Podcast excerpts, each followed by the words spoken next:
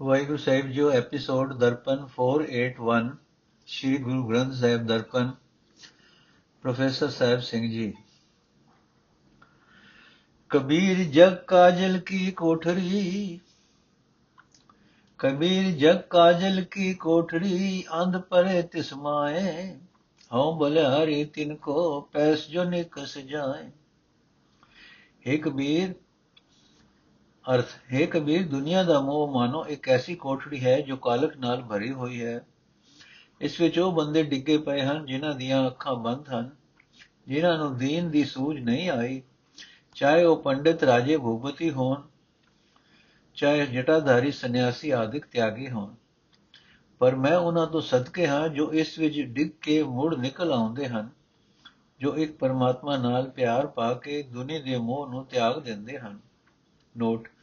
ਪੰਡਿਤ ਹੋਵੇ ਚਾਹੇ ਕੋਈ ਰਾਜਾ ਭੂਪਤੀ ਹੋਵੇ, ਵਿਦਿਆ ਜਾਂ ਬੇਅੰਤ ਧਨ ਪਦਾਰਥ ਦੁਨੀਆ ਦੇ ਮੋਹ ਦੀ ਕਾਲਕ ਭਰੀ ਕੋਠੜੀ ਵਿੱਚ ਡਿਗਣੋਂ ਬਚਾ ਨਹੀਂ ਸਕਦੇ। ਪਰ ਇਹ ਵੀ ਭੁਲੇਖਾ ਹੈ ਕਿ ਜਟਾਧਾਰੀ ਜਾਂ ਸੰਨਿਆਸੀ ਆਦਿਕ ਸਾਧੂ ਜੋ ਸਾਨੂੰ ਗ੍ਰਸਤੀਆਂ ਨੂੰ ਤਿਆਗੀ ਜਾਪਦੇ ਹਨ, ਇਸ ਕੱਜਲ ਦੀ ਕੋਠੜੀ ਵਿੱਚ ਡਿਗਣ ਤੋਂ ਬਚੇ ਹੋਏ ਹਨ। ਇਹ ਜਾਰਾ ਤਿਆਗ ਬਚਾਣ ਯੋਗ ਨਹੀਂ ਹੈ ਜੋਗਾ ਨਹੀਂ ਹੈ। ਇੱਕ ਪ੍ਰਭੂ ਦੀ, ਪ੍ਰਭੂ ਪ੍ਰੀਤ ਹੀ ਵਸੀਲਾ ਹੈ। ਕਬੀਰ ਇਹ ਤਨ ਜਾਏਗਾ, ਸਕੋ ਤਲਿਓ ਬਹੋਰ। ਨਾਂਗੇ ਪਾਉ ਤੇ ਗਏ, ਜਿਨ ਕੇ ਲੱਖ ਕਰੋੜ ਅਰਥ ਹੈ, ਕਬੀਰ, ਇਹ ਸਾਰਾ ਸਰੀਰ ਨਾਸ ਹੋ ਜਾਏਗਾ। ਜੇ ਤੁਸੀਂ ਇਸ ਨੂੰ ਨਾਸ ਹੋਣ ਤੋਂ ਬਚਾ ਸਕਦੇ ਹੋ, ਤਾਂ ਬਚਾ ਲਵੋ। ਭਾਵ ਕੋਈ ਵੀ ਆਪਣੇ ਸਰੀਰ ਨੂੰ ਨਾਸ ਹੋਣ ਤੋਂ ਬਚਾ ਨਹੀਂ ਸਕਦਾ। ਇਹ ਜ਼ਰੂਰ ਨਾਸ ਹੋਵੇਗਾ। ਜਿਨ੍ਹਾਂ ਬੰਦਿਆਂ ਦੇ ਪਾਸ ਲੱਖਾਂ ਕਰੋੜਾਂ ਰੁਪਏ ਜਮ੍ਹਾਂ ਸਨ, ਉਹ ਵੀ ਇਥੋਂ ਨੰਗੀ ਪੈਰੀ ਹੀ ਭਾਵ ਕੰਗਾਲਾਂ ਵਾਂਗ ਹੀ ਚਲੇ ਗਏ। ਸਾਰੀ ਉਮਰ ਦੁਨੀਆ ਦੀ ਖਾਤਰ ਭਟਕਦੇ ਰਹੇ, ਦੀਨ ਨੂੰ ਵਿਸਾਰ ਦਿੱਤਾ। ਆਖਰ ਇਹ ਦੁਨੀਆ ਤਾਂ ਇੱਥੇ ਹੀ ਰਹਿ ਗਈ। ਇਥੋਂ ਆਤਮਿਕ ਜੀਵਨ ਵਿੱਚ ਨਿਰੋਲ ਕੰਗਾਲ ਹੋ ਕੇ ਤੁਰੇ। ਕਬੀਰ, ਇਹ ਤਨ ਜਾਏਗਾ, ਕਵਨੇ ਮਾਰਗ ਲਾਏ। ਕੈ ਸੰਗਤ ਕਰ ਸਾਧਕੀ ਕੈ ਹਰ ਕੇ ਗੁਣ ਗਾਏ। ਅਰਥ ਹੈ ਕਬੀਰ ਇਹ ਸਰੀਰ ਨਾਸ ਹੋ ਜਾਏਗਾ। ਇਸ ਨੂੰ ਕਿਸੇ ਉਸ ਕੰਮ ਵਿੱਚ ਜੋੜ ਜੋ ਤੇਰੇ ਲਈ ਲਾਹੇਵੰਦ ਹੋਵੇ। ਸੋ ਸਾਧ ਸੰਗਤ ਕਰ ਅਤੇ ਪ੍ਰਭੂ ਦੀ ਸਿਫਤ ਸਲਾਹ ਕਰ। ਦੁਨੀ ਤਾਂ ਇੱਥੇ ਹੀ ਰਹਿ ਜਾਂਦੀ ਹੈ। ਦੀਨ ਹੀ ਸਾਥੀ ਬਣਦਾ ਹੈ। ਨੋਟ। ਇਥੇ ਲਫ਼ਜ਼ ਕਹਿ ਤਾਂ ਇਹ ਭਾਵ ਨਹੀਂ ਹੈ ਕਿ ਮਨੁੱਖ ਨੇ ਸਾਧ ਸੰਗਤ ਅਤੇ ਹਰ ਗੁਣੋਂ ਵਿੱਚੋਂ ਇੱਕ ਚੀਜ਼ ਚੁਣਨੀ ਹੈ। ਇੱਥੇ ਭਾਵ ਇਉਂ ਹੈ, ਬਸ। ਦੋ ਹੀ ਲਾਇਵੰਦ ਕੰਮ ਹਨ, ਸਾਧ ਸੰਗਤ ਜਾਂ ਹਰ ਗੁਣ, ਤੀਜਾ ਕੋਈ ਨਹੀਂ। ਸੋ ਇਸਥੇ ਜਾਂ ਜਾਂ ਤੋਂ ਭਾਵ ਅਤੇ ਦਾ ਲੈਣਾ ਹੈ। ਕਬੀਰ ਮਰਤਾ ਮਰਤਾ ਜਗ ਮੁਆ, ਮਰ ਬਿਨ ਜਾਣਿਆ ਕੋਏ। ਐਸੇ ਮਰਨੇ ਜੋ ਮਰੈ, ਬੋਰ ਨ ਮਰਨਾ ਹੋਏ। ਨੋਟ, ਐਸੇ ਮਰਨੇ ਜੋ ਮਰੈ ਕਬੀਰ ਜੀ ਨੇ ਇੱਥੇ ਸਾਫ਼ ਲਫ਼ਜ਼ਾਂ ਵਿੱਚ ਇਹ ਨਹੀਂ ਦੱਸਿਆ ਕਿ ਉਹ ਐਸੇ ਮਰਨੇ ਤੋਂ ਕੀ ਭਾਵ ਲੈਂਦੇ ਹਨ। ਉਹ ਸ਼ਲੋਕ ਨੰਬਰ 28 ਵਿੱਚ ਉਹ ਦੱਸ ਆਏ ਹਨ ਕਿ ਇਸ ਨਾਸ਼ਵੰਤ ਸਰੀਰ ਨੂੰ ਸਫਲ ਕਰਨ ਲਈ ਸੰਗਤ ਕਰ ਸਾਧਕੀ ਹਰ ਕੇ ਗੁਣ ਗਾਏ। ਲਫ਼ਜ਼ ਐਸੇ ਦੱਸਦਾ ਹੈ ਕਿ ਇਸ ਦਾ ਜ਼ਿਕਰ ਪਹਿਲੇ ਸ਼ਲੋਕ ਵਿੱਚ ਕੀਤਾ ਜਾ ਚੁੱਕਾ ਹੈ। ਜਦੋਂ ਮਨੁੱਖ ਨਿਰੀ ਦੁਨੀਆ ਦੀ ਖਾਤਰ ਭਟਕਦਾ ਹੈ ਤਾਂ ਇਸ ਮਾਇਆ ਨੂੰ ਆਪਣੀ ਜ਼ਿੰਦਗੀ ਦਾ ਸਹਾਰਾ ਬਣਾ ਲੈਂਦਾ ਹੈ। ਫਿਰ ਹਰ ਵੇਲੇ ਇਹ ਸਹਿਮ ਵੀ ਟਿਕਿਆ ਰਹਿੰਦਾ ਹੈ ਕਿ ਕਿਤੇ ਰਾਸ ਪੂੰਜੀ ਹੱਥੋਂ ਚਲੀ ਨਾ ਜਾਏ ਜਾਂ ਇਸ ਜੋੜੀ ਹੋਈ ਨੂੰ ਛੇਤੀ ਹੀ ਨਾ ਛੱਡਣਾ ਪੈ ਜਾਏ। ਛੇਤੀ ਹੀ ਮੌਤ ਦਾ ਨਗਾਰਾ ਨਾ ਆਵਜੇ। ਸੋ ਨਿਰੀ ਦੁਨੀਆ ਦਾ ਗਾਹਕ ਮਨੁੱਖ ਇਸ ਤਰ੍ਹਾਂ ਦਿਨ ਵਿੱਚ ਕਈ ਵਾਰੀ ਅਣ ਆਈ ਮੌਤ, ਮੌਤੇ ਹੀ ਪਿਆ ਮਰਦਾ ਹੈ। ਸਹਿਮ ਨਾਲ ਹਰ ਵੇਲੇ ਇਸ ਦਾ ਸਾਹ ਸੁਕਿਆ ਰਹਿੰਦਾ ਹੈ। ਇਸ ਰੋਜ਼ਾਨਾ ਮੌਤ ਤੋਂ ਬਚਣ ਲਈ ਕਬੀਰ ਜੀ ਨੇ ਮਾਰਗ ਦੱਸਿਆ ਹੈ, ਸੰਗਤ ਕਰ ਸਾਧ ਕੀ, ਹਰ ਕੀ ਗੁਣ ਗਾਏ।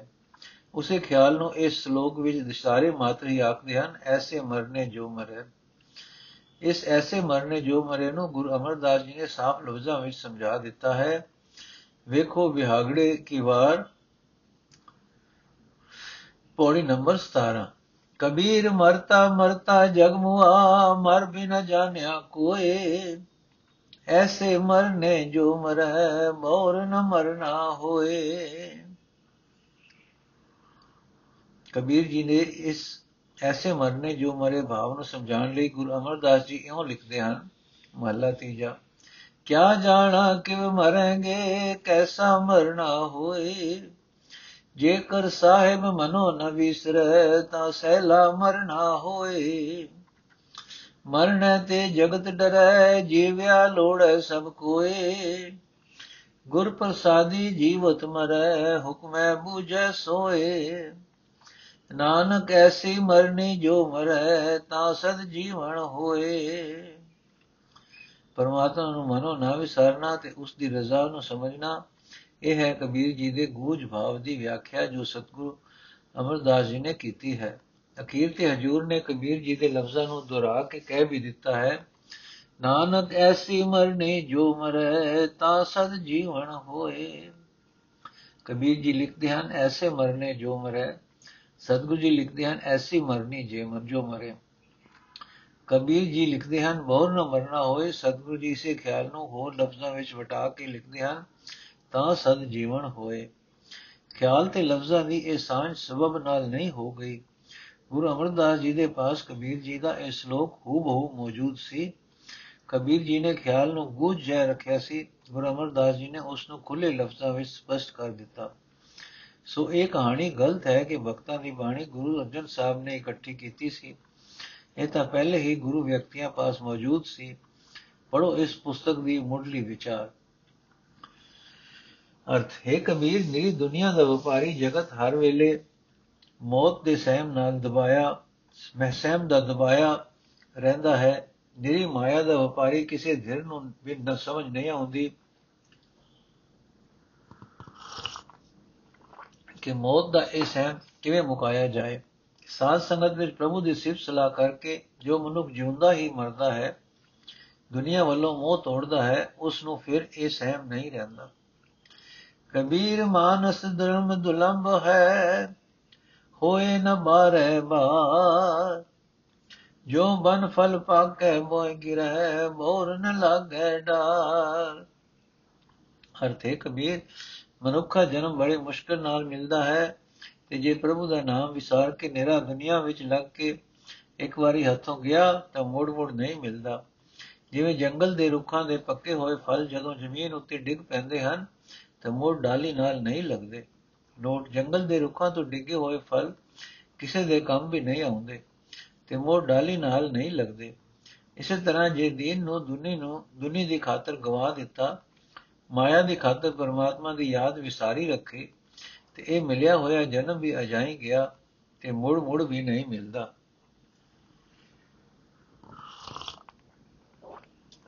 ਕਬੀਰ ਤੂੰ ਹੀ ਕਬੀਰ ਤੂੰ, ਤੇਰੋ ਨਾਮ ਕਬੀਰ RAM ਰਤਨ ਤਬ ਪਾਈਐ ਜੋ ਪਹਿਲੇ ਤਜੈ ਸਰੀਰ ਅਰਥ ਇਸ ਮਨੁੱਖ ਜਨਮ ਦਾ ਅਸਲ ਮਨੋਰਥ ਪਰਮਾਤਮਾ ਦੇ ਨਾਮ ਦੀ ਪ੍ਰਾਪਤੀ ਹੈ ਇਸ ਦੀ ਖਾਤਰ ਇਹ ਜ਼ਰੂਰੀ ਹੈ ਕਿ ਪਰਮਾਤਮਾ ਦਾ ਸਿਮਰਨ ਕੀਤਾ ਜਾਏ ਪ੍ਰਭੂ ਦੇ ਗੁਣ ਗਾਏ ਜਾਣ हे ਕਬੀਰ ਸਦਾ ਇਹੋ ਆਖ हे ਪ੍ਰਭੂ ਤੂੰ ਹੀ ਸਭ ਤੋਂ ਵੱਡਾ ਹੈ ਤੇਰਾ ਹੀ ਨਾਮ ਸਭ ਤੋਂ ਵੱਡਾ ਹੈ ਪਰ ਇਸ ਸਿਫਤ ਸਲਾਹ ਦੇ ਨਾਲ ਨਾਲ हे ਕਬੀਰ ਜੇ ਤੂੰ ਪਹਿਲਾਂ ਆਪਣੇ ਸਰੀਰ ਦਾ ਮੋਹ ਵੀ ਤਿਆਗੇ ਤਦੋਂ ਹੀ ਪਰਮਾਤਮਾ ਦਾ ਨਾਮ ਰੂਪ ਰਤਨ ਮਿਲਦਾ ਹੈ। ਨੋਟ ਕਬੀਰ ਜੰਗ ਨ ਜੰਕੀਐ ਤੁਮਰੋ ਕਯੋ ਨ ਕੋਇ ਕਯੋ ਨ ਹੋਏ ਕਰਮ ਕਰੀਮ ਜੋ ਕਰ ਰਹੇ, ਕਰਮ ਕਰੀਮ ਜੋ ਕਰ ਰਹੇ, ਮੇਟ ਨ ਸਕੈ ਕੋਏ ਨੋਟ ਪਿਛਲੇ ਸ਼ਲੋਕ ਨੰਬਰ 31 ਵਿੱਚ ਲਿਖੇ ਹੋਏ ਜੋ ਪਹਿਲੇ ਤਜੇ ਸਰੀਰ ਦੀ ਇਸ ਸ਼ਲੋਕ ਵਿੱਚ ਹੋਰ ਵਿਆਖਿਆ ਕੀਤੀ ਹੈ। ਸਰੀਰ ਦਾ ਮੋਹ ਮਨੁੱਖ ਨੂੰ ਦੁਨੀਆ ਦੀ ਦੌੜ ਭੱਜ ਵੱਲ ਪ੍ਰੇਰਦਾ ਹੈ। ਜੇ ਮਨੁੱਖ ਦੀ ਚਾਹ ਅਨੁਸਾਰ ਮਾਇਆ ਨਾ ਇਕੱਠੀ ਹੋਵੇ ਤਾਂ ਇਹ ਗਿੱਲੇ ਗੁਜ਼ਾਰੀਆਂ ਕਰਦਾ ਹੈ। ਪ੍ਰਭੂ ਦੇ ਗੁਣ ਵੀ ਗਾਵੇ ਤੇ ਗਿੱਲੇ ਗੁਜ਼ਾਰੀਆਂ ਵੀ ਕਰਦਾ ਰਹੇ। ਇਹ ਦੋਵੇਂ ਗੱਲਾਂ ਨਹੀਂ ਫਬਦੀਆਂ ਇਸ ਨੂੰ ਬੰਦਗੀ ਨਹੀਂ ਆਖੀਦਾ। ਉਸ ਪ੍ਰਭੂ ਦੇ ਰਾਜ਼ਕ ਹੋਣ ਤੇ ਵੀ ਯਕੀਨ ਬੱਜੇ ਅਰਥ ਹੈ, ਕਬੀਰ ਸਰੀਰ ਤਜਣ ਦਾ ਭਾਵ ਇਹ ਹੈ ਕਿ ਦੁਨੀਆ ਦੀ ਖਾਤਰ ਗਿੱਲੇ ਗੁਜ਼ਾਰੀ ਨਾ ਕਰਦੇ ਰਹੀਏ। ਦੁਨੀਆ ਦੇ ਲਾਲਚ ਵਿੱਚ ਫਸਿਆ ਹੋਇਆ ਜੋ ਕੁਝ ਤੂੰ ਆਖਦਾ ਹੈ, ਉਹੀ ਨਹੀਂ ਹੈ, ਨਹੀਂ ਹੋ ਸਕਦਾ। ਸਿਰਫ ਸਲਾਹ ਕਰਨ ਦੇ ਨਾਲ ਨਾਲ ਇਹ ਵੀ ਯਕੀਨ ਰੱਖ ਕੇ ਬਖਸ਼ਿਸ਼ ਕਰਨ ਵਾਲੇ ਪ੍ਰਭੂ ਜੀ ਜੋ ਬਖਸ਼ਣਾ ਜੀਵਾਂ ਉੱਤੇ ਕਰਦੇ ਹਨ, ਉਹਨਾਂ ਨੂੰ ਕੋਈ ਹੋਰ ਜੀਵ ਵਧਾ ਘਟਾ ਨਹੀਂ ਸਕਦਾ। ਕਬੀਰ ਕਸੌਟੀ RAM ਕੀ ਝੂਠਾ ਟਿਕੈ ਨ ਕੋਏ।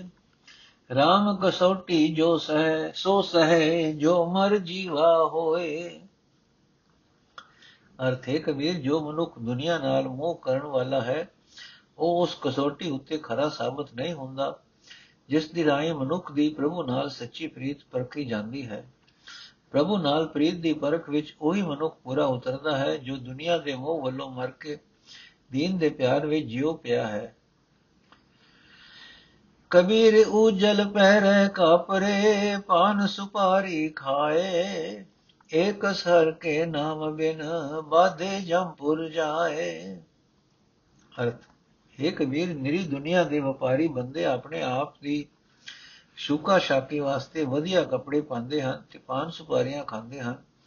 ਪਰ ਸਰੀਰ ਨੂੰ ਸਜਾਈ ਰੱਖਣ ਦੇ ਮੋਹ ਨਾਲ ਬੱਝੇ ਹੋਏ ਉਹ ਬੰਦੇ ਮੌਤ ਆਦਿਕ ਦੇ ਸਹਿਮ ਵਿੱਚ ਟਿਕੇ ਰਹਿੰਦੇ ਹਨ, ਕਿਉਂਕਿ ਉਹ ਪਰਮਾਤਮਾ ਦੇ ਨਾਮ ਤੋਂ ਵਾਂਝੇ ਰਹਿੰਦੇ ਹਨ। ਦੀਨ ਵਿਸਾਰ ਕੇ ਦੁਨੀ ਦਾ ਮੋਹ ਹਰ ਹਾਲਤ ਵਿੱਚ ਦੁਖਦਾਈ ਹੈ।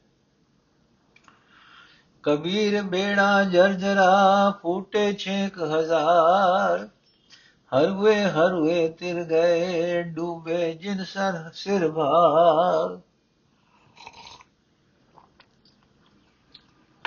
ਇਹ ਕਬੀਰ, ਜੇ ਇੱਕ ਬਹੁਤ ਹੀ ਪੁਰਾਣਾ ਜਹਾਜ਼ ਹੋਵੇ, ਜਿਸ ਵਿੱਚ ਹਜ਼ਾਰਾਂ ਹੀ ਛੇਕ, ਫੇਕ ਛੇਕ ਫੁੱਟ ਫੁੱਟ ਪਏ ਹੋਣ, ਉਹ ਆਖਰ ਸਮੁੰਦਰ ਵਿੱਚ ਡੁੱਬ ਹੀ ਜਾਂਦਾ ਹੈ। ਇਸ ਜਹਾਜ਼ ਦੇ ਮੁਸਾਫਰਾਂ ਵਿੱਚੋਂ ਸਿਰਫ ਉਹੀ ਬੰਦੇ ਤਰ ਕੇ ਪਾਰ ਲੰਘ ਜਾਂਦੇ ਹਨ, ਜਿਨ੍ਹਾਂ ਨੇ ਕੋਈ ਭਾਰ ਨਹੀਂ ਚੁੱਕਿਆ ਹੁੰਦਾ। ਪਰ ਜਿਨ੍ਹਾਂ ਦੇ ਸਿਰਾਂ ਉੱਤੇ ਭਾਰ ਹੁੰਦਾ ਹੈ, ਉਹ ਭਾਰ ਹੇਠ ਦਬ ਕੇ ਡੁੱਬ ਜਾਂਦੇ ਹਨ। ਨੋਟ, ਇਨਸਾਨੀ ਜ਼ਿੰਦਗੀ ਮਾਨੋ ਇੱਕ ਬੇੜੀ ਹੈ ਜੀਵ ਕਈ ਜੁਨਾ ਵਿੱਚੋਂ ਲੰਘਦਾ ਅਤੇ ਬਿਆੰਤ ਮੰਦੇ ਕਰਮ ਕਰਦਾ ਕਰਦਾ ਚਲਾ ਆ ਰਿਹਾ ਹੈ, ਸੋ ਇਸ ਦੀ ਜ਼ਿੰਦਗੀ ਦੀ ਪੁਰਾਣੀ ਹੋ ਚੁੱਕੀ ਬੇੜੀ ਵਿੱਚ ਕੀਤੇ ਕਰਮਾਂ ਦੇ ਸੰਸਕਾਰ ਮਾਨੋ ਛੇਕ ਹੋ ਗਏ ਹਨ। ਜਿਵੇਂ ਜਹਾਜ਼ ਦੇ ਛੇਕਾਂ ਦੀ ਰਾਹੀਂ ਬਾਹਰੋਂ ਸਮੁੰਦਰ ਦਾ ਪਾਣੀ ਪੈ ਕੇ ਜਹਾਜ਼ ਨੂੰ ਡੋਬ ਦਿੰਦਾ ਹੈ, ਤਿਵੇਂ ਪਿਛਲੇ ਮੰਦੇ ਸੰਸਕਾਰ ਇਨਸਾਨ ਦੇ ਅੰਦਰ ਹੋਰ-ਹੋਰ ਮੰਦੀਆਂ ਵਾਸਨਾ ਪੈਦਾ ਕਰਦੇ ਹਨ। ਇਸ ਤਰ੍ਹਾਂ ਇਨਸਾਨੀ ਜੀਵਨ ਦੀ ਬੇੜੀ ਵਿਕਾਰਾਂ ਦੀਆਂ ਠਾਠਾਂ ਵਿੱਚ ਡੁੱਬ ਜਾਂਦੀ ਹੈ। ਜਿਨ੍ਹਾਂ ਨੇ ਵਿਕਾਰਾਂ ਦਾ, ਦੁਨੀਆ ਦੇ ਮੋਹ ਦਾ, ਦੇ ਅਧਿਆਸ ਦਾ ਭਾਰ ਨਹੀਂ ਬੱਦਾ ਉਹ ਸਾਫ਼ ਸੁਥਰਾ ਜੀਵਨ ਗੁਜ਼ਾਰ ਜਾਂਦੇ ਹਨ। ਕਬੀਰ ਹਾੜ ਜਰੇ ਜਿਉ ਲਾਕਰੀ, ਕੇਸ ਜਰੇ ਜਿਉ ਘਾਸ। ਇਹ ਜਗ ਜਰਤਾ ਦੇਖ ਕੇ ਭਇਓ ਕਬੀਰ ਉਦਾਸ। ਅਰ ਦੀਨ ਨੂੰ ਵਿਸਾਰ ਕੇ ਨਿਰੀ ਦੁਨੀਆ ਦੀ ਖਾਤਰ ਦੌੜ ਭਜ ਕਰਦਿਆਂ ਮਨੁੱਖ ਆਪਣੇ ਸਰੀਰ ਦੇ ਮੋਹ ਵਿੱਚ ਇਤਨਾ ਫਸਦਾ ਹੈ ਕਿ ਹਰ ਵੇਲੇ ਮੌਤ ਤੋਂ ਸਹਿਮਿਆ ਰਹਿੰਦਾ ਹੈ। ਫਿਰ ਵੀ ਇਹ ਸਰੀਰ ਸਦਾ ਕਾਇਮ ਨਹੀਂ ਰਹਿ ਸਕਦਾ। ਮੌਤ ਆ ਹੀ ਜਾਂਦੀ ਹੈ। ਤਦੋਂ ਹੈ ਕਬੀਰ ਸਰੀਰ ਨੂੰ ਚਿਖਾ ਤੇ ਪਾਇਆ ਹੱਡ ਲੱਕੜਾਂ ਵਾਂਗ ਸੜਦੇ ਹਨ, ਕੇਸ ਘਾਹ ਵਾਂਗ ਸੜਦੇ ਹਨ। ਇਸ ਸਾਰੇ ਸੰਸਾਰ ਨੂੰ ਹੀ ਸੜਦਿਆਂ ਵੇਖ ਕੇ ਭਾਵ ਇਹ ਵੇਖ ਕੇ ਕਿ ਸਭ ਜੀਵਾਂ ਦਾ ਇਹ ਸੰਸਾਰ ਸਰੀਰ ਨਾਲੋਂ ਵਿਛੋੜਾ ਆਕਰ ਜ਼ਰੂਰ ਹੁੰਦਾ ਹੈ। ਮੈਂ ਕਬੀਰ, ਇਸ ਸਰੀਰ ਦੇ ਮੋਹ ਤੋਂ ਉਪਰਾਮ ਹੋ ਗਿਆ ਹਾਂ। ਮੈਂ ਸਰੀਰ ਦਾ ਮੋਹ ਛੱਡ ਦਿੱਤਾ ਹੈ। ਕਬੀਰ ਗਰਭ ਨ ਕੀਜੀਏ ਚਾਮ ਲਪੇਟੇ ਹਾੜ। ਹੈ ਵਰ ਉਪਰ ਛਤਰ ਸਤਰ ਤੇ ਪੁਨ ਧਰਨੀ ਗਾੜ। ਅਰਥ ਹੈ, ਕਬੀਰ, ਇਸ ਸਰੀਰ ਦੀ ਜਵਾਨੀ ਸੁੰਦਰਤਾ ਆਦਿਕ ਦਾ ਮਾਣ ਨਹੀਂ ਕਰਨਾ ਚਾਹੀਦਾ। ਆਖਰ ਹੈ ਤਾਂ ਇਹ ਹੱਡੀਆਂ ਦੀ ਮੁੱਠ ਜੋ ਚਮ ਨਾਲ ਲਪੇਟੀਆਂ ਹੋਈਆਂ ਹਨ। ਇਹ ਸਰੀਰ ਦਾ ਅਹੰਕਾਰ ਕਰਦੇ ਉਹ ਬੰਦੇ ਵੀ ਅੰਤ ਨੂੰ ਮਿੱਟੀ ਵਿੱਚ ਜਾ ਰਲੇ, ਜੋ ਵਧੀਆ ਘੋੜਿਆਂ ਉੱਤੇ ਸਵਾਰ ਹੁੰਦੇ ਸਨ ਤੇ ਜੋ ਝੂਲਦੇ ਛਤਰਾਂ ਹੇਠ ਬੈਠਦੇ ਸਨ।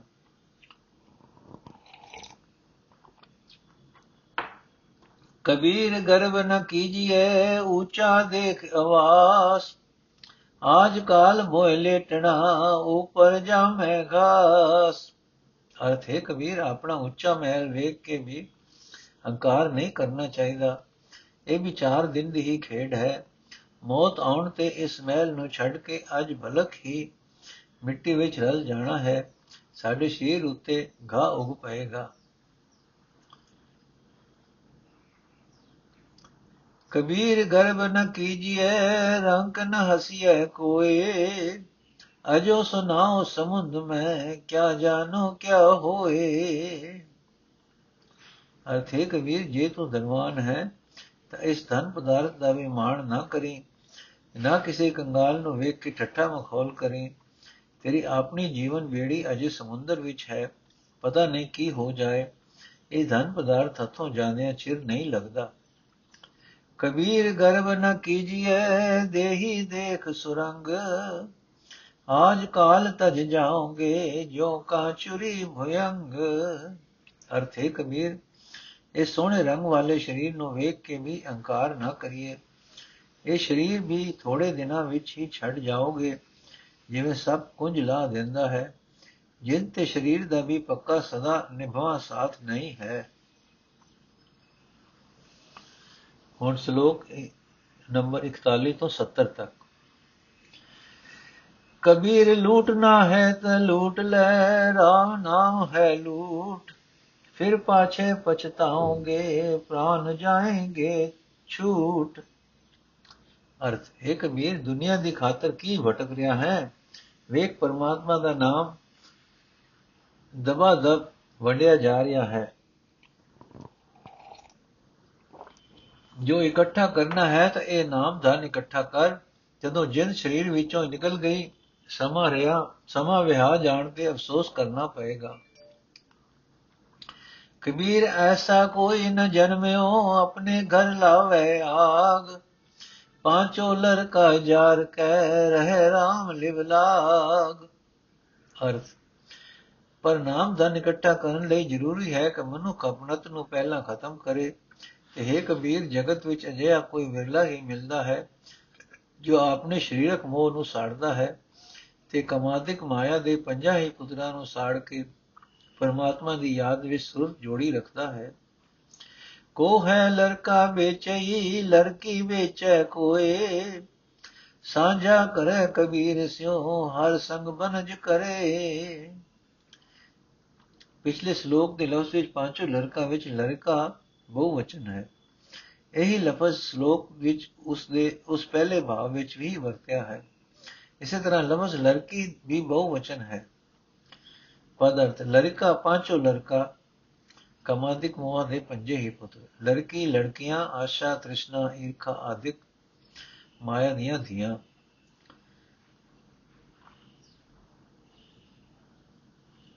ਅਰਥ, ਕੋਈ ਵਿਰਲਾ ਹੀ ਹੁੰਦਾ ਹੈ ਜੋ ਪਰਮਾਤਮਾ ਨਾਲ ਉਸ ਦੇ ਨਾਮ ਦਾ ਵਣਜ ਕਰਦਾ ਹੈ, ਜੋ ਨਾਮ ਧਨ ਖਰੀਦਣ ਲਈ ਕਾਮਾਦਿਕ ਮਾਇਆ ਦੇ ਪੰਜ ਪੁੱਤਰ ਅਤੇ ਆਸ਼ਾ, ਤ੍ਰਿਸ਼ਨਾ, ਈਰਖਾ ਆਦਿਕ ਦੀਆਂ ਵੱਟੇ ਵਿੱਚ ਦਿੰਦਾ ਹੈ। ਕਬੀਰ ਚਾਹੁੰਦਾ ਹੈ ਕਿ ਅਜਿਹਾ ਮਨੁੱਖ ਇਸ ਵਪਾਰ ਵਿੱਚ ਮੇਰੇ ਨਾਲ ਵੀ ਸਤਸੰਗ ਹੀ ਸਤਸੰਗ ਦੀ ਸਾਂਝ ਪਾਏ। ਕਬੀਰ ਇਹ ਚੇਤਾਵਨੀ ਮਤ ਸਰ ਜਾਏ ਪਾਛੇ ਭੋਗ ਜੋ ਭੋਗ ਵੈ ਤਿਨ ਕੋ ਗੁੜ ਲੈ ਖਾਏ।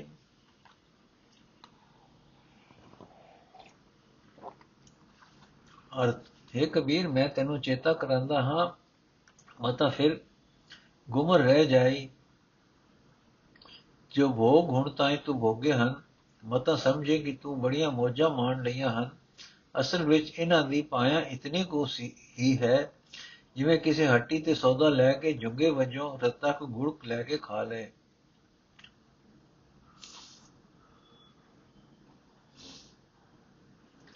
ਕਬੀਰ ਮੈਂ ਜਾਣਿਓ ਪੜਬੋ ਬਲੋ ਪੜ ਬੈਸਿਓ ਬਲ ਜੋਗ। ਭਗਤ ਨ ਛਾਡੋ RAM ਕੀ ਭਾਵੇਂ ਨਿੰਦੋ ਲੋਗ। ਅਰਥੇ ਕਬੀਰ, ਇੱਥੇ ਕਾਸ਼ੀ ਵਿੱਚ ਉੱਚੀਆਂ ਜਾਤਾਂ ਵਾਲਿਆਂ ਨੂੰ ਵੇਦ ਸ਼ਾਸਤਰ ਆਦਿਕ ਪੜ੍ਹਦਿਆਂ ਵੇਖ ਕੇ ਮੈਂ ਸਮਝਿਆ ਸੀ ਕਿ ਵਿਦਿਆ ਪੜ੍ਹਨੀ ਮਨੁੱਖਾ ਜਨਮ ਦਾ ਸਭ ਤੋਂ ਚੰਗਾ ਕੰਮ ਹੋਵੇਗਾ। ਪਰ ਇਹਨਾਂ ਲੋਕਾਂ ਦੇ ਨਿਰੇ ਵਾਦ ਵਿਵਾਦ ਵੇਖ ਕੇ ਮੈਨੂੰ ਯਕੀਨ ਆ ਗਿਆ ਹੈ ਕਿ ਅਜਿਹੀ ਵਿਦਿਆ ਪੜਨ ਨਾਲੋਂ ਪ੍ਰਭੂ ਚਰਨਾਂ ਵਿੱਚ ਜੁੜਨਾ ਮਨੁੱਖ ਲਈ ਭਲਾ ਹੈ। ਸੋ ਇਸ ਗੱਲੋਂ ਜਗਤ ਬੇਸ਼ੱਕ ਮੈਨੂੰ ਮਾੜਾ ਪਿਆ ਆਖੇ, ਮੈਂ ਵਿਦਿਆ ਦੇ ਵੱਟੇ ਵੀ ਪਰਮਾਤਮਾ ਦੀ ਭਗਤੀ ਨਹੀਂ ਛੱਡਾਂਗਾ। ਨੋਟ, ਪਿਛਲੇ ਸ਼ਲੋਕਾਂ ਵਿੱਚ ਦੁਨੀਆ ਦੇ ਭੋਗ ਪਦਾਰਥਾਂ ਨਾਲੋਂ ਨਾਮ ਨੂੰ ਚੰਗਾ ਆਖਿਆ ਹੈ, ਇਸ ਸ਼ਲੋਕ ਵਿੱਚ ਵਿਦਿਆ ਦੇ ਟਾਕਰੇ ਤੇ ਵੀ ਨਾਮ ਦੀ ਮਹੱਤਤਾ ਦੱਸੀ ਹੈ।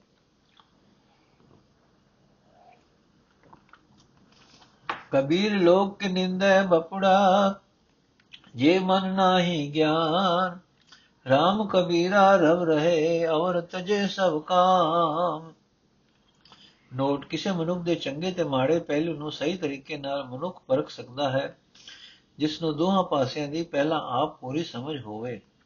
ਉਸੇ ਮਨੁੱਖ ਦੀ ਕੀਤੀ ਨੁਕਤਾ ਚਿੰਨੀ ਦਾ ਕੋਈ ਮੁੱਲ ਪੈ ਸਕਦਾ ਹੈ। ਕਬੀਰ ਜੀ ਸ਼ਲੋਕ ਨੰਬਰ 45 ਵਿੱਚ ਲਿਖਦੇ ਹਨ ਕਿ ਜੇ ਜੇ ਵਿਦਿਆ ਅਤੇ ਭਗਤੀ ਵਿੱਚੋਂ ਕੋਈ ਇੱਕ ਚੀਜ਼ ਚੁਣਨੀ ਹੈ ਤਾਂ ਮੈਂ ਤਾਂ ਭਗਤੀ ਨੂੰ, ਤਾਂ ਮੈਂ ਤਾਂ ਭਗਤੀ ਨੂੰ ਪਸੰਦ ਕਰਾਂਗਾ।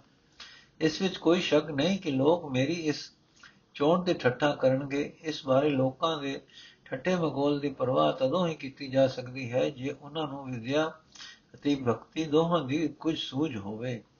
ਪਰੰਤੂ ਆਮ ਹਾਲਤ ਇਹ ਹੈ ਕਿ ਲੋਕ ਵਿਚਾਰੇ ਭਗਤੀ ਦੀ ਸਾਰ ਹੀ ਨਹੀਂ ਜਾਣਦੇ। ਇਸ ਵਾਸਤੇ ਜੇ ਇਹ ਲੋਕ ਮੈਨੂੰ ਮੇਰੀ ਇਸ ਚੋਣ ਤੇ ਮਾੜਾ ਆਖਦੇ ਹਨ, ਤਾਂ ਇਹਨਾਂ ਦੀ ਨੁਕਤਾ ਚੀਨੀ ਦਾ ਕੋਡੀ ਵੀ ਮੁੱਲ ਨਹੀਂ ਹੈ।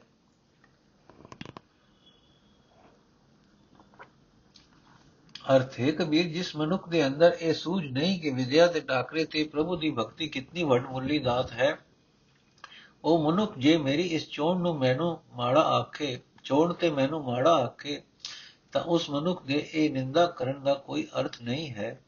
ਸੋ ਕਬੀਰ ਅਜੇ ਬੰਦਿਆਂ ਦੀ ਇਸ ਦੰਦ ਕਥਾ ਦੀ ਪਰਵਾਹ ਨਹੀਂ ਕਰਦਾ। ਕਿ ਪਰਮਾਤਮਾ ਦਾ ਸਿਮਰਨ ਕਰ ਰਿਹਾ ਹੈ ਅਤੇ ਹੋਰ ਸਾਰੇ ਕੰਮਾਂ ਦੇ ਮੋਹ ਦਾ ਤਿਆਗ ਕਰ ਰਿਹਾ ਹੈ। ਕਬੀਰ ਪਰਦੇਸੀ ਕਹਿ ਘਾਗਰੇ, ਚੌਦਿਸ ਲਾਗੀ ਆਗ। ਖਿੰਥਾ ਜਲ ਕੋਇਲਾ ਬਈ ਤਾਗੇ ਅੰਚ ਅੰਚ ਨ ਲਾਗ। ਅਰ ਇਸ ਪਰਦੇਸੀ ਜੀਵ ਦੇ ਗਿਆਨ ਇੰਦਰੀਆਂ ਨੂੰ ਹਰ ਪਾਸੇ ਵੱਲੋਂ ਵਿਕਾਰਾਂ ਦੀ ਅੱਗ ਲੱਗੀ ਹੋਈ ਹੈ। ਜੋ ਪਰਦੇਸੀ ਜੋਗੀ ਬੇਪਰਵਾਹ ਹੋ ਕੇ ਇਸ ਅੱਗ ਦਾ ਨਿਗ ਮਾਣਦਾ ਰਿਹਾ ਉਸ ਦੀ ਸ਼ਰੀਰੀ ਗੋਦੜੀ ਵਿਕਾਰਾਂ ਦੀ ਅੱਗ ਵਿੱਚ ਸੜ ਕੇ ਕੇਲੇ, ਕੋਲੇ ਹੋ ਗਈ ਪਰ ਜਿਸ ਪਰਦੇਸੀ ਜੋਗੀ ਨੇ ਇਸ ਗੋਦੜੀ ਦੇ ਧਾਗੇ ਦਾ, ਇਸ ਸਰੀਰ ਵਿੱਚ ਵਸਦੀ ਜਿੰਦ ਦਾ ਖਿਆਲ ਰੱਖਿਆ ਤੇ ਵਿਕਾਰ ਅਗਨੀ ਦੇ ਨਿਗ ਦਾ ਸਵਾਦ ਮਾਣਨ ਤੋਂ ਸੰਕੋਚ ਕੀਤੀ ਰੱਖਿਆ ਉਸ ਦੀ ਆਤਮਾ ਨੂੰ ਇਹਨਾਂ ਵਿਕਾਰਾਂ ਦੀ ਅੱਗ ਦਾ ਸੇਕ ਵੀ ਨਾ ਲੱਗਾ। ਬਾ ਉਹ ਇਸ ਬਲਦੀ ਅੱਗ ਵਿੱਚੋਂ ਬਚ ਗਿਆ। ਕਬੀਰ ਖਿੰਥਾ ਜਲ ਕੋਇਲਾ ਵਈ ਖਾਪਰ ਫੂਟਮ ਫੂਟ। ਜੋਗੀ ਮਪੜਾ ਖੇਲਿਓ, ਆਸਨ ਰਹੀ ਵਿਭੂਤ। ਅਰਥ ਹੈ ਕਬੀਰ, ਵਿਕਾਰਾਂ ਦੀ ਅੱਗ ਵਿੱਚ ਪੈ ਕੇ ਜਿਸ ਬਦ ਨਸੀਬ ਜੀਵ ਜੋਗੀ ਦੀ ਸਰੀਰ ਗੋਦੜੀ ਸੜ ਕੇ ਕੋਲਾ ਹੋ ਗਈ ਹੈ, ਜਿਸ ਦਾ ਮਨ ਖੱਪਰ ਦਰ ਦਰ ਤੇ ਵਾਸਨਾ ਦੀ ਵਿਛਿਆ ਹੀ ਇਕੱਠੀ ਕਰਦਾ ਰਿਹਾ। ਉਹ ਮੰਦਭਾਗੀ ਜੀਵ ਜੋਗੀ ਮਨੁੱਖਾ ਜਨਮ ਦੀ ਖੇਡ ਉਜਾੜ ਕੇ ਹੀ ਜਾਂਦਾ ਹੈ। ਉਸ ਦੇ ਪੱਲੇ ਖੇ ਖੁਆਰੀ ਹੀ ਪੈਂਦੀ ਹੈ। ਕਬੀਰ ਥੋੜੇ ਜਲ ਮਛਲੀ ਬੀਵਰ ਮੇ ਲਿਓ ਜਾ ਜੀਵਰ ਮੇ ਲਿਓ ਜਾਲ। ਇਹ ਟੋਗਨੇ ਨ ਛੂਟ ਸੈ ਫਿਰ ਕਰ ਸਮੁੰਦ ਸਮਾਨ ਕਬੀਰ ਸਮੁੰਦ ਨ ਛੋੜਿਐ, ਜੋ ਅਤ ਖਾਰੋ ਹੋਏ। ਪੋਖਰ ਪੋਖਰ ਢੂੰਡਦੇ ਭਲੋ ਨ ਕਹਿ ਕੋਏ। ਅਰਥੇ ਕਬੀਰ ਥੋੜੇ ਪਾਣੀ ਵਿੱਚ ਮੱਛੀ ਰਹਿੰਦੀ ਹੋਵੇ ਤਾਂ ਜਿਉਰ ਆ ਕੇ ਜਾਲ ਪਾ ਲੈਂਦਾ ਹੈ। ਕਿਵੇਂ ਜੇ ਜੀਵ ਦੁਨਿਆਵੀ ਭੋਗ ਵਿਦਿਆ, ਅਧਨ ਆਦਿਕ ਨੂੰ ਆਪਣੇ ਜੀਵਨ ਦਾ ਆਸਰਾ ਬਣਾ ਲਏ ਤਾਂ ਮਾਇਆ ਦੇ ਪਾਂਚੋਂ ਲੜਕਾ ਆਸਾਨੀ ਨਾਲ ਹੀ ਗ੍ਰਸ ਲੈਂਦੇ ਹਨ। ਇਹ ਮੱਛੀ, ਇਸ ਟੋਏ ਵਿੱਚ ਰਹਿ ਕੇ ਤੂੰ ਜਿਉਰ ਦੇ ਜਾਲ ਤੋਂ ਬਚ ਨਹੀਂ ਸਕਦੀ। ਜੇ ਬਚਣਾ ਹੈ ਤਾਂ ਸਮੁੰਦਰ ਲਭ। ਇਹ ਜਿੰਦੇ, ਇਹਨਾਂ ਭੋਗ ਪਦਾਰਥਾਂ ਨੂੰ ਆਸਰਾ ਬਣਾਇਆ, ਤੂੰ ਕਮਾਦਿਕ ਦੀ ਮਾਰ ਤੋਂ ਬਚ ਨਹੀਂ ਸਕਦੀ। ਇਹ ਹੋਛੇ ਆਸਰੇ ਹਨ। ਉਹ ਇਹ ਹੋਛੇ ਆਸਰੇ ਛੱਡ ਤੇ ਪਰਮਾਤਮਾ ਨੂੰ ਲਭ। हे ਕਬੀਰ, ਸਮੁੰਦਰ ਨਾ ਛੱਡੀਏ, ਚਾਹੇ ਉਸ ਦਾ ਪਾਣੀ ਬੜਾ ਹੀ ਖਾਰਾ ਹੋਵੇ। ਨਿੱਕੇ ਨਿੱਕੇ ਛਪੜਾਂ ਵਿੱਚ ਜਿੰਦ ਦਾ ਆਸਰਾ ਢੂੰਡਿਆ, ਕੋਈ ਨਹੀਂ ਆਖਦਾ ਕਿ ਇਹ ਕੰਮ ਚੰਗਾ ਹੈ। ਨੋਟ ਦੁਨੀਆ ਦੇ ਭੋਗ ਸਵਾਦਲੇ ਜਾਪਦੇ ਹਨ। ਧਨ, ਵਿਦਿਆ ਆਦਿਕ ਦਾ ਮਾਣ ਵੀ ਬੁਲਾਰੇ ਵਿੱਚ ਲੈ ਲੈ ਆਉਂਦਾ ਹੈ। ਪ੍ਰਭੂ ਦੀ ਯਾਦ ਇਹਨਾਂ ਦੇ ਟਾਕਰੇ ਤੇ ਬੇਸਵਾਦੀ ਚੀਜ਼ ਜਾਪਦੀ ਹੈ। ਆਪਾਂ ਵਾਰਨਾ ਪੈਂਦਾ ਹੈ। ਪਰ ਫਿਰ ਵੀ ਪ੍ਰਭੂ ਦੇ ਨਾਮ ਦੇ ਸਾਹਮਣੇ ਦੁਨੀਆ ਵਾਲੇ ਇਹ ਸਾਰੇ ਆਸਰੇ ਹੋਛੇ ਹਨ। ਇਹਨਾਂ ਦੀ ਟੇਕ ਰੱਖਿਆ ਕਾਮਾਦਿਕ ਆਦ ਬੰਦੇ ਹਨ। ਜੀਵਨ ਦੇ ਰਾਹ ਤੋਂ ਖੁੰਝ ਜਾਈਦਾ ਹੈ ਤੇ ਅੰਤ ਫਟਕਾਰਾਂ ਹੀ ਘਟੀਦੀਆਂ ਹਨ। ਕਬੀਰ ਨਿਗੁਸਾਏ ਬਹਿ ਗਏ ਥਾਂਗੀ ਨਾਹੀ ਕੋਏ। ਦੀਨ ਗਰੀਬ ਗਰੀਬੀ ਆਪਨੇ ਕਰਤੇ ਹੋਏ ਸੋ ਹੋਏ ਅਰਥ ਇਹ ਕਬੀਰ ਇਹ ਸੰਸਾਰ ਮਾਨੋ ਸਮੁੰਦ ਹੈ, ਜਿਸ ਵਿੱਚੋਂ ਦੀ ਜੀਵਾਂ ਦੇ ਜ਼ਿੰਦਗੀ ਤੇ ਬੇੜੇ ਤਰ ਕੇ ਲੰਘ ਰਹੇ ਹਨ। ਪਰ ਜੋ ਬੜੇ ਨੇ ਜੋ ਬੇੜੇ ਨਿਖਸਮੇ ਹੁੰਦੇ ਹਨ, ਜਿਨ੍ਹਾਂ ਉੱਤੇ ਕੋਈ ਗੁਰੂ ਮਲਾ ਨਹੀਂ ਹੁੰਦਾ, ਉਹ ਡੁੱਬ ਜਾਂਦੇ ਹਨ। ਜਿਨ੍ਹਾਂ ਬੰਦਿਆਂ ਨੇ ਆਪਣੀ ਸਿਆਣਪ ਛੱਡ ਕੇ ਨਿਵਰਤਾ ਤੇ ਗਰੀਬੀ ਧਾਰ ਕੇ ਗੁਰੂ ਮਲਾ ਦਾ ਆਸਰਾ ਲਿਆ ਹੈ, ਉਹ ਸੰਸਾਰ ਸਮੁੰਦਰ ਦੀਆਂ ਠਿੱਲਾਂ ਵੇਖ ਕੇ ਜੋ ਹੁੰਦਾ ਹੈ ਉਸ ਨੂੰ ਕਰਤਾਰ ਦੀ ਰਜ਼ਾ ਜਾਣ ਕੇ ਬੇਫਿਕਰ ਰਹਿੰਦੇ ਹਨ। ਉਹਨਾਂ ਨੂੰ ਆਪਣੇ ਬੇੜੇ ਦੇ ਡੁੱਬਣ ਦਾ ਕੋਈ ਫਿਕਰ ਨਹੀਂ ਹੁੰਦਾ ਹੈ। ਕਬੀਰ ਬੈਸਨੋ ਕੀ ਕੂ ਕਰ ਭਲੀ ਸਾਖਤ ਕੀ ਬੁਰੀ ਮਾਏ। ਉਹ ਨਿਤ ਸੁਨੇ ਹਰ ਨਾਮ ਜਸਿਓ ਪਾਪ ਵਿਸਾਹਨ ਜਾਏ। ਅਰਥ ਹੈ ਕਬੀਰ, ਕਿਸੇ ਭਗਤ ਦੀ ਕੁੱਤੀ ਵੀ ਭਾਗਾ ਵਾਲੀ ਜਾਣ, ਪਰ ਰਬ ਤੋਂ ਟੁੱਟੇ ਹੋਏ ਬੰਦੇ ਦੀ ਮਾਂ ਵੀ ਮੰਦ ਭਾਗਣ ਹੈ, ਕਿਉਂਕਿ ਉਹ ਭਗਤ ਸਦਾ ਹਰੀ ਨਾਮ ਦੀ ਵਡਿਆਈ ਕਰਦਾ ਹੈ। ਉਸ ਦੀ ਸੰਗਤ ਵਿੱਚ ਹਰੀ ਰਹਿ ਕੇ ਉਹ ਕੁੱਤੀ ਵੀ ਸੁਣਦੀ ਹੈ।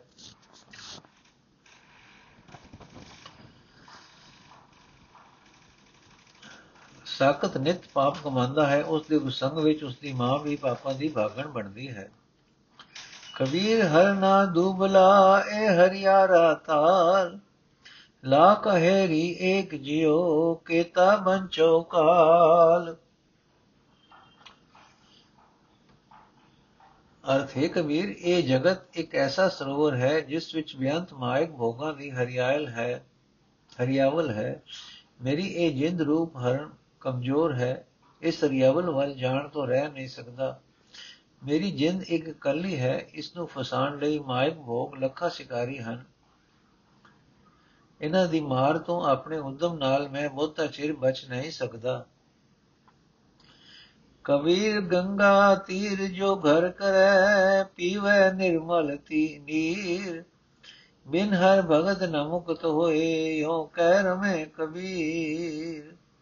ਅਰਥ ਹੈ ਕਬੀਰ, ਜੇ ਤੂੰ ਗੰਗਾ ਦੇ ਕੰਢੇ ਉੱਤੇ ਰਹਿਣ ਲਈ ਆਪਣਾ ਘਰ ਬਣਾ ਲੈ ਤੇ ਗੰਗਾ ਦਾ ਸਾਫ਼ ਪਾਣੀ ਪੀਂਦਾ ਰਹੇ, ਤਾਂ ਵੀ ਪਰਮਾਤਮਾ ਦੀ ਭਗਤੀ ਕਰਨ ਤੋਂ ਬਿਨਾ ਲਾ ਕਹਿਰੀ ਆਦਿਕ ਵਿਕਾਰਾਂ ਤੋਂ ਖਲਾਸੀ ਨਹੀਂ ਹੋ ਸਕਦੀ। ਕਬੀਰ, ਤਾਂ ਇਹ ਗੱਲ ਦੱਸ ਕੇ ਪ੍ਰਮਾਤਮਾ ਦਾ ਨਾਮ ਹੀ ਸਿਮਰਦਾ ਹੈ। ਕਬੀਰ, ਮਨ ਨਿਰਮਲ ਭਇਆ, ਜੈਸਾ ਗੰਗਾ, ਨੀਰ ਪਾਛੇ ਲਾਗੋ ਹਰ ਫਿਰੈ ਕਹਿਤ ਕਬੀਰ ਕਬੀਰ। ਅਰਥੇ ਕਬੀਰ, ਗੰਗਾ ਆਦਿਕ ਤੀਰਥਾਂ ਦੇ ਸਾਫ਼ ਜਲ ਦੇ ਕੰਢੇ ਰਿਹਾਇਸ਼ ਰੱਖਿਆ, ਤਾਂ ਕਮਾਦਿਕ ਵਿਕਾਰ ਖਲਾਸੀ ਨਹੀਂ ਕਰਦੇ, ਤੇ ਨਾ ਹੀ ਮਨ ਪਵਿੱਤਰ ਹੋ ਸਕਦਾ ਹੈ। ਪਰ ਜਦੋਂ ਪਰਮਾਤਮਾ ਦੇ ਨਾਮ ਦਾ ਸਿਮਰਨ ਕੀਤਿਆਂ ਮੇਰਾ ਮਨ ਗੰਗਾ ਦੇ ਸਾਫ਼ ਪਾਣੀ ਵਰਗਾ ਪਵਿੱਤਰ ਹੋ ਗਿਆ, ਤਾਂ ਪਰਮਾਤਮਾ ਮੈਨੂੰ ਕਬੀਰ ਕਬੀਰ ਆਖ ਕੇ ਵਾਜਾ ਮਾਰਦਾ ਮੇਰੇ ਪਿੱਛੇ ਤੁਰਿਆ ਫਿਰੇਗਾ। ਨੋਟ ਸ਼ਲੋਕ ਨੰਬਰ 54 ਤੇ 55 ਖਿਆਲ ਦਿੰਦੇ ਹਨ ਕਿ ਤੀਰਥਾਂ ਤੋਂ ਤੇ ਰਹਿਸ਼ ਰੱਖਿਆ ਮਨ ਵਿਕਾਰਾਂ ਤੋਂ ਨਹੀਂ ਬਚਦਾ। ਸਿਮਰਨ ਨਾਲ ਹੀ ਪਵਿੱਤਰ ਹੁੰਦਾ ਹੈ ਤੇ ਇਤਨਾ ਪਵਿੱਤਰ ਹੋ ਜਾਂਦਾ ਹੈ ਕਿ ਪਰਮਾਤਮਾ ਆਪ ਮਨੁੱਖ ਦੇ ਅੰਦਰ ਆਪ ਪ੍ਰਗਟ ਹੁੰਦਾ ਹੈ। ਕਬੀਰ ਹਰ ਦੀ ਪੀਰੀ ਪੀਰੀ ਚੂਨਾ ਉਹ ਜਲਵਾਏ RAM ਸਨੇਹੀ ਤੋਂ ਮਿਲੇ, ਦੋਨੋਂ ਵਰਣ ਗਵਾਏ। ਕਬੀਰ ਹਰ ਦੀ ਪੀਰ ਤਨ ਹਰੈ, ਚੂਨ ਚਿਹਨ ਨ ਰਹਾਏ। ਬਲਿਹਾਰੀ ਏ ਪ੍ਰੀਤ ਕੋ, ਜੇ ਜਾਤ ਵਰਣ ਕੁਲ ਜਾਏ। ਅਰਥ ਹੈ ਕਬੀਰ, ਹਲਦੀ ਪੀਲੇ ਰੰਗ ਦੀ ਹੁੰਦੀ ਹੈ, ਚੂਨਾ ਸਫੇਦ ਦਾ ਹੁੰਦਾ ਹੈ, ਪਰ ਜਦੋਂ ਇਹ ਦੋਵੇਂ ਮਿਲਦੇ ਹਨ ਤਾਂ ਦੋਹਾਂ ਦਾ ਰੰਗ ਦੂਰ ਹੋ ਜਾਂਦਾ ਹੈ ਤੇ ਲਾਲ ਰੰਗ ਪੈਦਾ ਹੋ ਜਾਂਦਾ ਹੈ। ਇਸੇ ਤਰ੍ਹਾਂ ਪਰਮਾਤਮਾ ਨਾਲ ਪਿਆਰ ਕਰਨ ਵਾਲਾ ਮਨੁੱਖ ਪਰਮਾਤਮਾ ਨੂੰ ਤਦੋਂ ਮਿਲਿਆ ਸਮਝੋ, ਜਦੋਂ ਮਨੁੱਖ ਉੱਚੀ ਨੀਵੀਂ ਦੋਵੇਂ ਜਾਤੀਆਂ ਦਾ ਵਿਤਕਰਾ ਮਿਟਾ ਦਿੰਦਾ ਹੈ ਤੇ ਉਸ ਦੇ ਅੰਦਰ ਸਭ ਜੀਵਾਂ ਵਿੱਚ ਇੱਕ ਪ੍ਰਭੂ ਦੀ ਜੋਤ ਹੀ ਵੇਖਣ ਦੀ ਸੂਝ ਪੈਦਾ ਹੋ ਜਾਂਦੀ ਹੈ। ਏ ਕਬੀਰ, ਜਦੋਂ ਹਲਦੀ ਤੇ ਚੂਨਾ ਮਿਲਦੇ ਹਨ, ਤਾਂ ਹਲਦੀ ਆਪਣਾ ਪੀਲਾ ਰੰਗ ਛੱਡ ਦਿੰਦੀ ਹੈ, ਚੂਨੇ ਦਾ ਚਿੱਟਾ ਰੰਗ ਹੋ ਜਾਂਦਾ ਹੈ।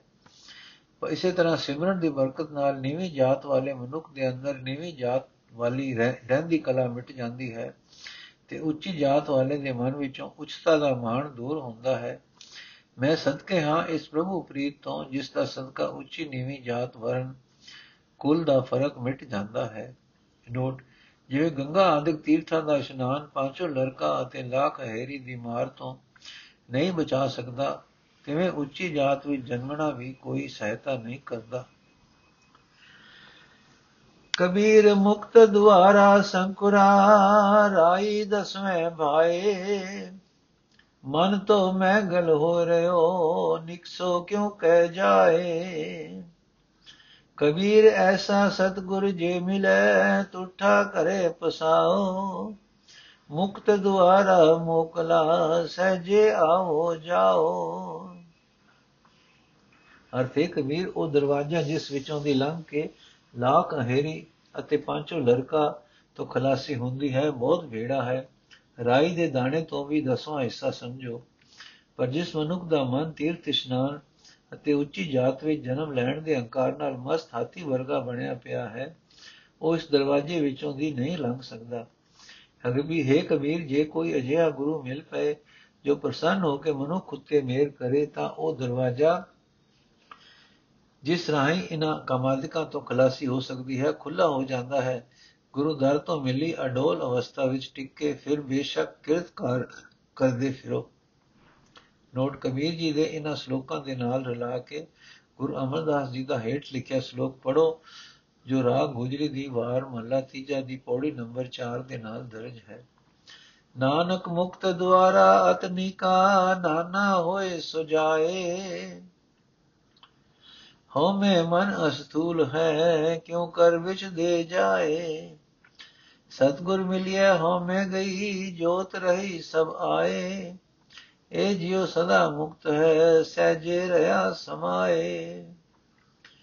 ਗੁਰੂ ਅਮਰਦਾਸ ਜੀ ਨੇ ਕਬੀਰ ਜੀ ਦੇ ਲਫ਼ਜ਼ ਮੈਗਲ ਦੀ ਵਿਆਖਿਆ ਕਰ ਦਿੱਤੀ ਹੈ, ਹਉਮੈ ਮਨ ਅਸਥੂਲ ਟੁੱਟਾ ਗੁਰੂ ਕੀ ਪਸਾਓ ਕਰਦਾ ਹੈ। ਸਤਗੁਰ ਮਿਲਿਆ ਹਉਮੈ ਗਈ ਇੱਕ ਗੱਲ ਸਾਫ਼ ਪ੍ਰਤੱਖ ਹੈ, ਜਦੋਂ ਗੁਰੂ ਅਮਰਦਾਸ ਜੀ ਨੇ ਇਹ ਸ਼ਲੋਕ ਲਿਖਿਆ ਸੀ ਕਬੀਰ ਜੀ ਦੇ ਇਹ ਦੋਵੇਂ ਸ਼ਲੋਕ ਉਹਨਾਂ ਪਾਸ ਮੌਜੂਦ ਸਨ। ਇਹ ਕਹਾਣੀ ਗਲਤ ਹੈ ਕਿ ਭਗਤਾਂ ਦੀ ਬਾਣੀ ਗੁਰੂ ਅਰਜਨ ਸਾਹਿਬ ਨੇ ਇਕੱਠੀ ਕੀਤੀ ਸੀ।